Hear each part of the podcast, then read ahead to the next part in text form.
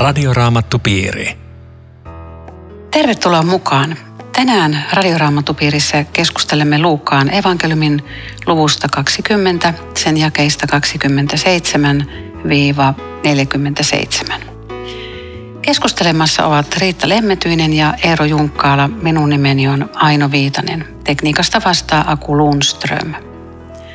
Tämä ensimmäinen osio on otsikoitu kysymys ylösnousemuksesta. Siinä Jeesuksen tykö tulee muutamia sadukeuksia, jotka kielsivät ylösnousemuksen. He esittävät, en tiedä oliko rehellinen kysymys ihan, missä oli tämmöinen oikea, aito teologinen ihmettely vai oliko tämä jollakin tavalla kiusaava. Mutta he esittävät tämmöisen kertomuksen, että koska Mooseksen laissa oli, oli säädös, että jos miehen, miehen veli kuolee ja tältä jää vaimo, mutta ei lapsia, niin miehen tulee ottaa veljensä vaimo ja hankkia jälkeläinen veljelleen. Ja sitten tässä heidän esimerkkikertomuksessa oli seitsemän veljestä, joista yksi toisensa perään kaikki kuolivat ja sitten lopulta kuoli nainenkin. Ja kysymys kuuluu, kenen vaimo tämä nainen on nyt sitten oleva ylösnousemuksessa? Hänhän on ollut peräti kaikkien seitsemän vaimona. Muuten tämä kysymys on ihan silloin kuuma peruna, ei mikä tahansa kysymys. Ja sen esittäjät, nekään ei ollut mitä tahansa ihmisiä, vaan siis saddokeukset, heistähän sanotaan, että saattaisi olla tämän ylipappi Saadokin jälkeläisiä vanhasta testamentista. Mutta joka tapauksessa he oli tämmöinen juutalainen erittäin vaikutusvaltainen puolue. Ja he, heillä oli korkeat virat, ennen kaikkea nämä tem, tempperin korkeimmat virat, ylipapit, oli näitä saddukeuksia. Ja heillä oli tunnus omasta semmoinen juttu, että vaikka vanhasta testamentti oli jumalusoppineiden raamattu silloin, niin nämä ylipapit redusoi sen kirjan lähinnä ensimmäiseen viidenteen Mooseksen kirjaa. Ja heidän uskon elämällä oli tämä tunnusomasta, että he kiels ylösnousemuksen. Ja voihan olla, se vähän tässä aina jo viittasit siihen, että tämän kysymyksen taustalla on vähän semmoinen kysymyksen asettelu, että näethän sä Jeesus, miten älytön näkemys on ylösnousemus, kun mietit nyt vähän tätä meidän kysymystä. Niin, siis sä sanoit, että tämä oli ihan jotenkin vakava kysymys, mutta eihän tämä ole yhtään vakava kysymys. Eikö tämä ollut siis täydellinen kompakysymys? Oli, oli, mutta mä uskon, että silloisessa kansassa ja näiden eri ryhmittymien kesken, niin fariseukset oli täsmälleen toista mieltä. Ja, ja varmaan otteli ja deputoi tästä kysymyksestä. Mutta mä kuvittelen, että kun Jeesus tässä yritetään ja hänen päätässä saada varille, niin just tämä kysymys oli semmoinen, missä ajateltiin, että me voitetaan tämä. Niin, siis sä ajattelet, että ne keksi niin hassun kysymyksen, että ne saisi Jeesuksen lankaan. Niin. Joo. Vähän tämmöinen sukua tälle päivälle, kun jos joku haluaa vastausta hengelliseen kysymykseen, niin usein otetaan yhä vielä tämmöinen äärikysymys, millä lähdetään liikkeelle. Mistä Kain sai vaimon? Tai voiko Jumala nostaa suuremman, luoda suuremman kirjan, niin. mitä hän jaksaa Tämä on vähän sukuu mm. sille. Joo, niin on. Mutta mitä sä Eero ajattelet itse?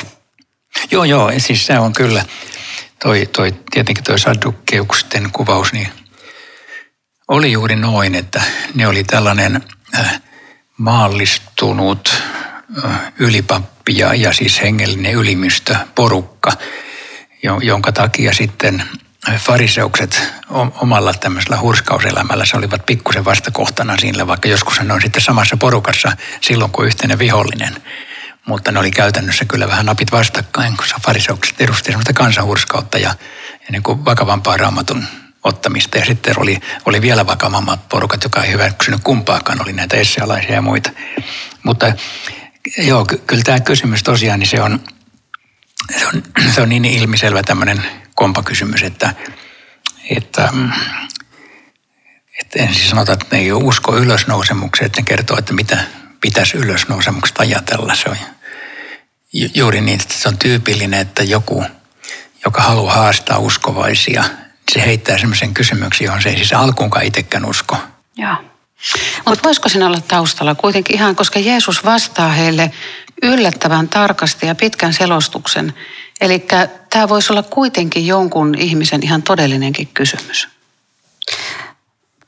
varmaan, varmaan näinkin voi olla, mutta mä ajattelen, että tästä kysymyksestä kuultaisiin läpi, miten nämä saddukeukset itse ajatteli ja miksi se torjui tämän ylösnousemuksen. Ja se oli se, että, että heidän mielestään sehän olisi vain ajallisen elämän jatko. Ja sähän näet Jeesus nyt, että vaikka tässä aviokysymyksessä tämä on, tämä on ihan mahdotonta. Ja sitten kun Jeesus alkaa vastata, niin tulee ihan toinen todellisuus. Joo, tämä on kyllä aika jännä. Ja tuohon mitä sä Aino sanoit, niin koska Jeesus vastaa sen verran perusteellisesti, niin Jeesus ei nyt sano, että enpä minäkään sano teille, Joo. niin kuin hän sanoi viimeksi. Eli että kyllä tässä taustalla Jeesus haluaa kuitenkin jotain opettaa. Hän saa nyt tässä tapauksessa ikään kuin kimmokkeen tästä, että opetanpa jotain ylösnousemuksesta, vaikka kysymys oli tyhmä. Niin, ja, ja tämä on mielenkiintoinen tämä vastaus. Jeesus vastasi heille, tässä maailmassa otetaan vaimo ja mennään vaimoksi. Mutta tulevassa maailmassa ne, jotka on katsottu ylösnousemuksen arvoisiksi, eivät enää mene naimisiin. He eivät enää voi kuolla, sillä he ovat enkelien kaltaisia. He ovat Jumalan lapsia, ylösnousemuksesta osallisia. Nyt jotkut toisia rakastavat aviopuolisot saattaa maan päällä kokea surua siitä tiedosta, että emme taivaassa olla enää naimisissa. Mitä te sanoisitte heille? Jaa, jaa. Jaa, jaa koska siellä on kuitenkin kaikki hyvin, niin, niin kai, kai me sielläkin voidaan olla ihan hyviä kavereita. Mutta koska siellä on tietenkin toisenlainen maailma kuin täällä, josta me emme pysty sanomaan siinä mielessä mitään, että meillä sanat loppuu siinä, siinä rajalla, kun, kun sille puolelle mennään, että, että mitä se on. Mm. Niin, niin tässä oikeastaan yllättävän paljon Jeesus tässä sanoo siitä mistä, mistä ei voida tietää. Mutta että kyllä siellä täytyy olla paljon vaikeampiakin kysymyksiä muuten on kuin toi, että voiko olla naimisissa vielä siellä.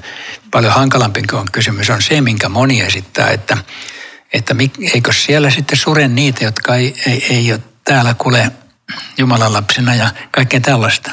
Ja tämä on aika kipeä kysymys, mutta ei meillä siihenkään muuta vastausta kuin, että siellä on kaikki hyvin ja siellä on kuitenkin pyhitty pahat asiat pois mielestä. Kävisikö tässä ilmi se, että siis se semmoinen, minkä me tunnemme, että meillä on perhe, niin se malli ei ole enää. Se ei jatku rajan toisella puolella semmoisena, mutta musta niin kuin hyvin kaunis näkökohta tähän, mitä sä aina tuossa penäät, on se, että kun Paavali opettaa, että rakkaus ei koskaan katoa. Niin me rakastetaan omia aviopuolisoitamme tai jos on ollut kaksi kertaa naimisissa ja miettii, että kumpaa rakastaa enemmän, molempia aivan uudenlaisella rakkaudella. Tämmöiset kysymykset on no jotain, mitä me ei tunneta, koska meillä on vain tämä ajallinen todellisuus ja, ja me kärsitään synnin, syntilankemuksen vuoksi, mutta, mutta tämmöiset kysymykset on, on poissa eikä kukaan niitä kaipaa. Tuo 36 kertoo enkelien ylösnousemuksesta ja tai ylösnousemuksesta siitä, että me ollaan enkelten kaltaisia, mutta ei kuitenkaan me olla enkeleitä, vaan kaltaisia. Eli Jeesus kertoo, että me ollaan kuolemattomia. Siis onko enkelit luotu, ihminen on luotu, meidät on luotu kuolemattomiksi, eikö näin? Kyllä, kyllä, kyllä. Joo. Siis meillähän ei tästä ylösnousemusruumiista – ole tämän ohella paljon muuta kuin Paavalin opetus ekan korintilaiskirjeen 15. luvun loppupuoliskolla, jossa on myös aika kiva kuva kyllä ja aika hyödyllinen. Paavali sanoo siinä ekan korintilaiskirjan 15. luvussa, että niin kuin siemen pannaan maahan ja kuolee, niin sitten sitä nousee tämä kasvi tai korsi tai mikä sitten nousee. Ja jos ei sitä panna, niin sitä ei tietenkään sitä kasvia tuu. Eli ihmisen pitää kuolla ja sitten tulee ylösnousemusruumis, jolloin se ei ole sama kuin se siemen, mutta ilman siementä sitä ei ole. Eli se on jotain samaa ja jotain uutta. Eli tästä yleensä kai ajatellaan, että meillä on tuon puoleisuudessa jonkinlainen tunnistettavissa oleva äh, hahmo ja identiteetti, äh, minkälainen se sitten on. Ja kun eri-ikäisenä ihmisen kuolee, niin mi- mihin se liittyy, sitä me emme tiedä. Mutta jollain tavalla on. Ja, ja, ja se on jatkumaa tästä elämästä. Se on vain siirtymä toiseen, mutta sellaisen, jossa ei kuitenkaan ole tämän ajan näitä ruumiillisia elementtejä ja vaivoja ja muita. Oikeastaan voisi näitä saddukioksia kiittää, että he tämän kysy, koska kyllähän me tätä tietoa kovasti kaivataan, kun elämä alkaa kääntyä loppupuolelle, että mitä sitten tulee vastaan. Ja he ovat Jumalan lapsia. Siis se todellisuus, mikä oli olemassa jo ennen maailman luomista, niin sinne meidät, meitä nyt viedään. Siis mitä sä tarkoitat? Tarkoitan, että ennen kuin tämä luomakunta oli luotu, niin Jumalalla oli meille jo jotakin. Voisiko ajatella näin? Kyllä jossain sanotaan, että joka on ollut teille perustettuna jo maailman alusta. Jo ennen maailman luomista. Niin, niin joo. En, joo. Mutta se on yhtä vaikea ymmärtää kuin mutta, mutta se on tärkeää, että tässä niin miettiä ja, ja kiittää, että olenhan minä tässä ylösnousemuksessa mukana. No kuka on ylösnousemuksen niin. arvoinen? Kuka on? Niin se on aika mielenkiintoisesti sanottu, että ylösnousemuksen arvoinen, jolloin, jolloin niin kuin sellainen arka omatonta sanoa, että enhän mä nyt ainakaan sen arvoinen ole. Tai siis miten ihminen tämä nyt kuulee ja kokee, mutta, mutta ei tämä voi tarkoittaa mitään muuta kuin se, että se, joka on uskoo Jeesukseen, niin se kuuluu tähän arvoisten joukkoon, ja joka ei usko, niin se ei kuulu. Eli, eli siis ei ole muuta arvoisuutta kuin, että Jumala on armosta ottanut tähän joukkoon, joka uskoo tämä, tämä Jeesuksen vastaus näille kysyjille on minusta siinäkin mielessä verraton veto, koska hän vastaa ottamalla raamatusta sen kohdan, jota he oli niin usein lukenut, kun se kuului just siihen, siihen ensimmäinen ja viides Mooseksen kirja. Tätähän he oli lukenut ja tämän tunsi juutalainen laps, lapsesta lähtien tämän palavan pensaan kertomuksen. Ja tällä Jeesus sanoi, että, että kai te tämän, tämän sanan tunnette. Että kyllä tässäkin on ollut taas väkevä veto. Ja sitten mä ajattelen, ajattelen tässä kohtaa myöskin sitä, että nämä kiistakysymykset, niin kun Jeesus vastaa, niin hän ottaa aina jonkun kohdan raamatusta. Ei jostakin kreikkalaisesta filosofiasta jostain vastaavasta. Ja tänä aikana, kun keskustellaan jostakin kiivaasta eettisestä kysymyksestä, joku sanoo, että raamattu sanoo ja väki näkee punasta. Se on se viimeinen taho. Älä nyt sitä tähän enää tuo. Mutta tämä on musta kyllä puhuttelevaa ja kyllä ne vastaukset Jumalan sanasta pitää hakea. Joo, se on puhuttelevaa. Tietenkin meillä on valitettavasti nyt sillä, sillä tavalla erilainen tilanne tämmöisessä länsimaalaisessa ää, nykymaailmassa, että, että raamatulla ei ole uskosta osattomien ihmisten ää, silmissä mitään erityistä arvoa. Mutta tuossa maailmassa oli. Eli nämä kuulijat oli kuitenkin sellaisia, jotka tunsi vanhan testamentinsa ja siihen oli niin kuin ikään kuin varaa vedota. Mä joskus, kun mä kiersin tuolla mu- muualla maailmassa, Aasiassa ja Afrikassa, niin mä niin kuin tajusin tämän, että siellä äh, kristittyille raamattu on ilman muuta auktoriteetti. No ei tietenkään niille, jotka on kristittyjä, niin se olisi siellä, sielläkään ole. Mutta että, että se on niin kuin ihan selvä auktoriteetti. On, on luonnollista, että siihen vedotaan. Suomessa, no tietenkin ne, joille raamattu on rakas, niin ne vetoaa siihen ja ymmärtää sen, mutta, mutta täällä länsimailla niin se on, se, sen arvo on nolla silloin, kun ihminen ei niin kuin hmm. yhtään näistä asioista piittaa. Mutta kuitenkaan semmoista tyydyttävää vastausta ei löydy muualta kuin, että sun pitää hakea se sieltä itse luojan suusta tavalla tai toisella, eli siihen auttava raamattu. Niin, mutta pitäisikö nykyisin kuitenkin pyrkiä perustelemaan asioita muullakin kuin raamatulla? Varmasti. Niin, ei ne varmaan sulje loppupeleissä toisiaan pois.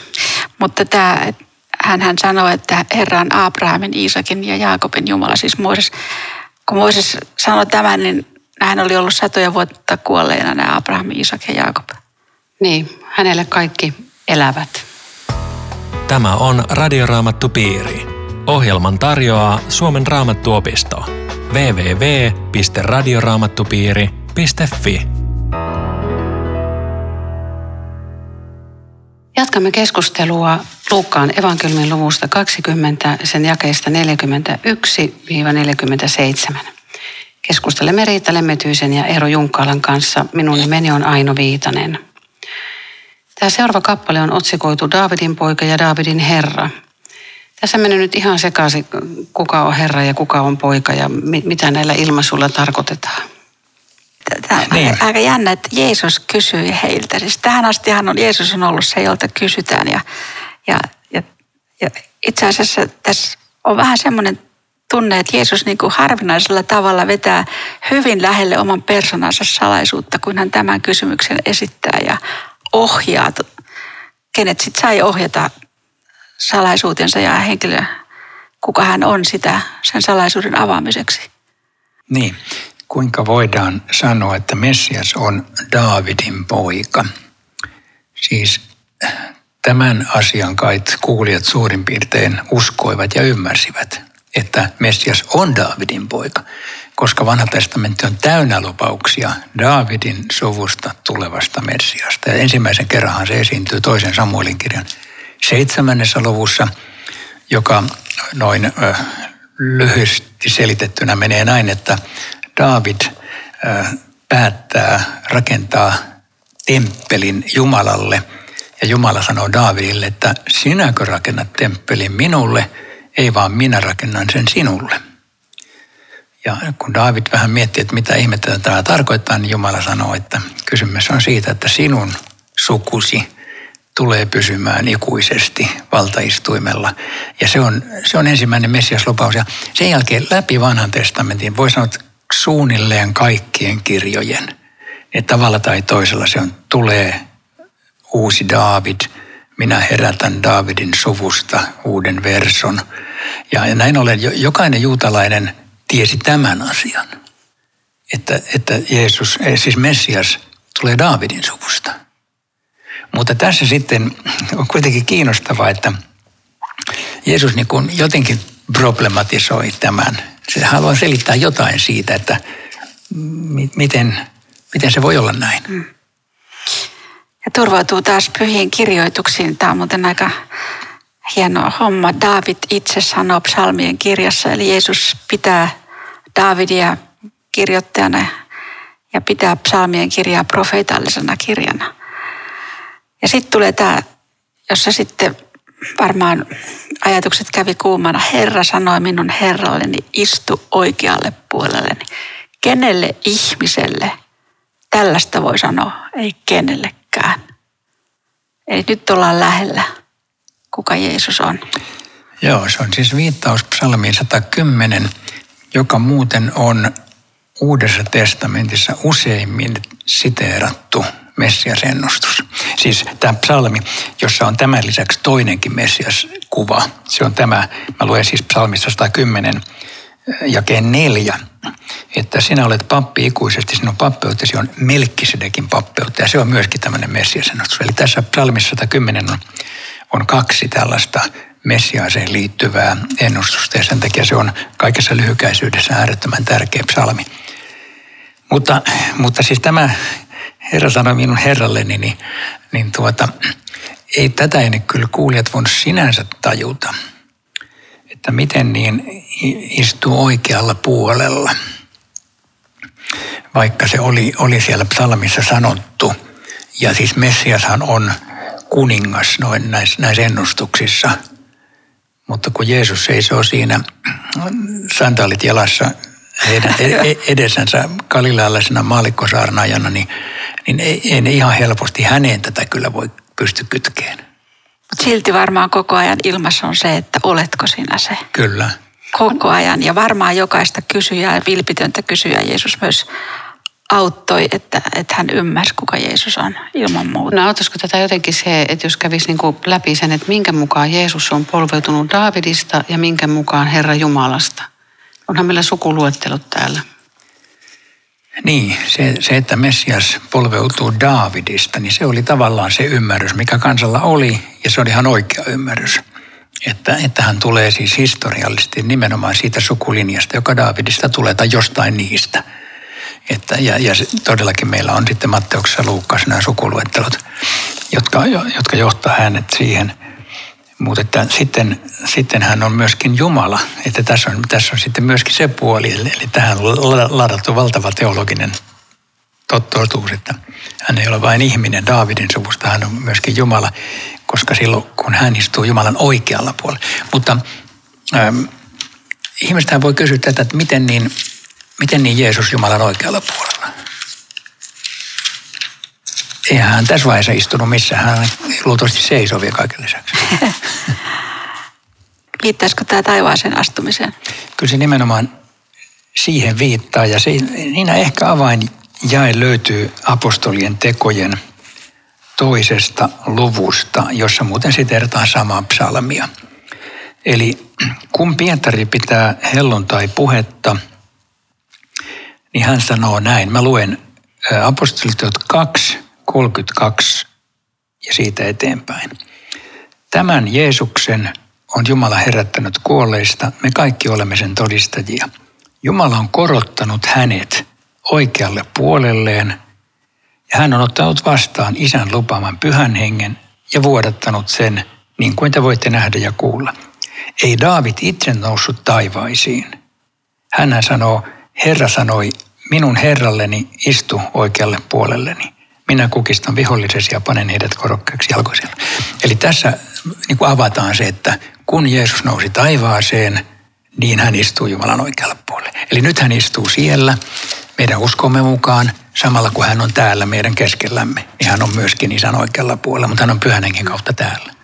Joo, hyvin, hyvin avasit tätä. Tota, Muten, voinko mä sanoa tähän vielä tuosta sukuluettelosta tästä Matteuksen, tässä on vain yksi jae, joka, joka niin kuvaa, kuvaa tätä hyvin. Sukupolvia on siis Abrahamista Daavidin kaikkiaan 14, Daavidista pakkosiirron aikaan samoin 14 ja siitä taas 14 Kristukseen. Ja sitten kerrotaan, ennen kuin Joosef ja Marian liitto oli vahvistettu, niin pyhä hengen vaikutuksesta Maria tuli raskaaksi. Joo. Muuten ajattelen vielä, niin kuin, että tämä kysymys Jeesuksen jumaluudesta, se, se ei ole todellakaan mikään pikkukysymys. Että joskus tuolla valistuksen aikoihin 1700-luvun puolesta välistä eteenpäin, niin, niin nimenomaan teologit lähti sille linjalle, että kielletään Jeesuksen jumaluus, ja sitähän on tänäkin päivänä toki. Mutta että joka tämän kieltää, niin samalla tehdään tilaa myöskin islamin uskolle ja, ja muille uskonnoille, koska ei meillä ole mitään erityistä. Me ollaan yksi tässä samassa uskontojen sarjassa. Että et onko Jeesus Jumalan poika, niin tämä on iso kysymys. Ja tähän on hyvä löytää vastaus, joka sydämen vakuuttaa. Kyllä. Ja, ja silloin joskus tarvitaan niitäkin raamatun kohtia, jotka, jotka sanoo selvästi, että Jeesus on Jumala. Siis se, että Jeesus on ihminen, niin se on, se on oikeastaan aika selvää, koska hän on historiallinen henkilö ja kukaan ei sitä kiistä, ei edes ateisti, että Jeesus on täällä kyllä kulkenut ja opettanut, se on täysin selvää. Mutta että hän on samanaikaisesti Jumala, niin sehän menee niin kuin jo, jo uskon, uskon puolelle, mutta raamatusta se voidaan tietenkin osoittaa mm. muun muassa, sanonpa yhden kohdan, varmuuden vuoksi Johanneksen evankeliumin ensimmäinen luku ja 18. Jumala ei kukaan ole koskaan nähnyt, ainoa poika, joka itse on Jumala ja joka aina on isän vierellä, on opettanut meidät tuntemaan hänet, joka itse on Jumala. Mm. Eli että Jeesuksen, ja tämä on hyvin tärkeä, niin kuin sanoit Riitta, uskon, uskon tota, totuus, että Jeesus on samanaikaisesti Jumala ja ihminen – ja vaikka se on vaikea ymmärtää tai tarkemmin sanottuna mahdoton ymmärtää, niin se on, me uskomme juuri näin. Joo. Ja tässä taustalla on koko ajan se porukka, joka yrittää saada Jeesuksen hengiltä. Että tämäkin on ollut varmaan hyvin semmoinen hiljentävä keskustelu jonkun sielussa, että aiotaanko me todella naulita ristille tämmöinen, joka puhuu jotakin, joka, joka nyt liipas syvältä. Että Tämä on, on täällä taustalla, koska tämä on se Jeesuksen viimeinen viikko maan päällä. Mutta sitten tulee vielä tämmöinen pieni osio varoituksia. Joo, mä luen tuosta jakeesta 45. Kaiken kansan kuulen Jeesus sanoi opetuslapsilleen, varokaa lain opettajia. He kulkevat mielellään pitkissä viitoissa ja nauttivat siitä, että heitä tervehditään toreilla. He istuvat synagogassa mielellään etumaisilla istuimilla ja pidoissa kunnia paikalla. Mutta – Vievät leskiltä talot ja latelevat pitkiä rukouksiaan vain näön vuoksi. Sitä ankarampi tulee olemaan heidän tuomionsa. Mä, mä, mä jäin tuosta kiinni, että, että sanotaan Jeesus sanoi opetuslapsilleen varokaa lainopettajia. Eli voisiko tässä olla jopa semmoinen ajatus takana ja varoitus, että on ihan mahdollista, että te miellytte näihin samoihin asioihin kuin mistä mä teitä nyt varoitan. No joo, siis mulle tuli myös mieleen, kun mä nyt luin tota, niin mä ajattelin, että apua, että kyllä mä tykkään siitä, että mua tervehditään torilla. Ja kyllä mä et, mielellään mä etupenkkiin istuvaankin. Siis on, on, on, voi olla, että mä oon joskus pitänyt rukouksia näön vuoksi. Apua, olen niin. minä tällainen. Joo, just joo. Siis jos, jos hakee jotain positiivista näistä lainopettajista, niin, niin musta on aina semmoinen aika positiivinen merkki, että joku uskaltaa uskonsa tunnustaa. Sä kuulet Eero sokeripalan kanssa jossakin S-Marketissa tai jollakin on teepaita, jossa on Jeesuksen nimi tai, tai risti roikkuu. Tämä on musta ehkä niin kuin kunnioitettavaa. Mutta tässä oli kaikki, tässä oli kyse siitä, että tämä oli hurskaus, jota näyteltiin, pidettiin esillä. Tämä oli tämmöinen, kattokaa kuka minä olen. Ja, ja sit, sen takia tämä oli niin vaarallista ja varoittavaa. Keitä on ne meidän tämän päivän lainopettajat, ketä meidän tulisi varoa? Mulla on omakohtaista kokemusta, kokemusta, ketä ne voisi olla. Kerro. Ja, ja mä sanoisin, että ne on, ne on niitä opettajia, julistajia, jotka kyllä osaa kivistää ihmisiä Jumalan sanan lain kohdilla ja käskyillä ja kertoo, miten, miten pitää elää ja, ja yritä paremmin, niin sä pääset synnistä eroon ja lakia, lakia, lakia, mutta ei yhtään sanaa syntien anteeksi antamisesta evankeliumista. Että kyllä näitä lainopettajia, tämän tyyppisiä näitä on ikävä kyllä. Aha, joo, toi on kyllä aika mm. kiinnostavaa. Siis, siis sä san, ajattelet, että, että ne on kristittyjä julistajia, jotka niin kuin kiristää tätä uskoa. No jotenkin lakihenkisiä. Mm. Sillä tavalla, joo. Ylevä tapa kiristää jopa se, kun monen teologin suusta kuullaan, että kristillisen uskon ydin on lähimmäisen rakkaus. Tämä on lainopettajan sana, koska jos se on ytimessä, niin apua. Sittenhän mun, mut Jumalan edessä joskus vedetään tilille, mikä oli sun lähimmäisen rakkauden taso. Siitä riippuu sitten, mitä, mitä sulle rajan toisella puolella tehdään. Että tota, se, se ydin ei ole mun rakkaus lähimmäiseen tai Jumalaa, vaan se on Jumalan rakkaus minuun ja minun kauttani lähimmäiseen. E- eli siis semmoinen moralistinen, että jos kristinusko kaventuu niin kuin moralismiksi, niin silloin me ollaan mm. tässä porukassa jos ei lakia ja evankeliumia osaa er, osata erottaa, niin siinä on myöskin hyvää vauhtia samaan suuntaan. Aika kova haaste, että olisi niin kuin evankeliumin asialla eikä lain asialla silloin, kun julistetaan. No tässä meillä riittää kilvottelua, että, että pystyisimme elämään armon varassa ja, ja kuitenkin pyrkien rakastamaan lähimmäistä. Radioraamattu piiri. Kiitos jälleen ystävät mukana olosta. Tämä aika menee niin sukkelasti, että taas on tullut aika päättää tämä ohjelma ja, ja sitten tapaamme jälleen viikon kuluttua. Rukoiletko Riitta Herra Jeesus, kiitos siitä sydämestä, joka oli valmis auttamaan, kuuntelemaan ja vastaamaan myös kaikille niille, jotka herjas ja kritisoi Herra, tänäänkin sinä näet meidän omat kysymykset. Ne voi olla tosi kipeitä ja niitä ei uskalla kellekään kertoa, mutta sinulle saa ja voi. Ja kiitos, että sinä myös vastaat ja haluat meitä rohkaista omalla sanallasi ja sillä, että olet meille hyvä kaikesta meidän syntisyydestämme huolimatta. Amen. Radioraamattupiiri. www.radioraamattupiiri.fi